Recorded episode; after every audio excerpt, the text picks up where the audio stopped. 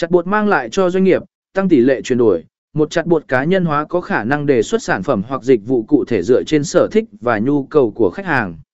Khách hàng cảm thấy họ đang nhận được sự quan tâm đặc biệt, điều này dẫn đến tăng tỷ lệ chuyển đổi tỷ lệ từ khách hàng tiềm năng thành khách hàng thực sự. Nâng cao tương tác, chặt bột cá nhân hóa tạo ra trải nghiệm tương tác tốt hơn. Khách hàng cảm thấy họ đang tham gia vào một cuộc trò chuyện có ý nghĩa, và do đó, họ có xu hướng tương tác nhiều hơn với thương hiệu. Điều này cũng tạo ra sự kết nối tốt hơn và tạo đà cho mối.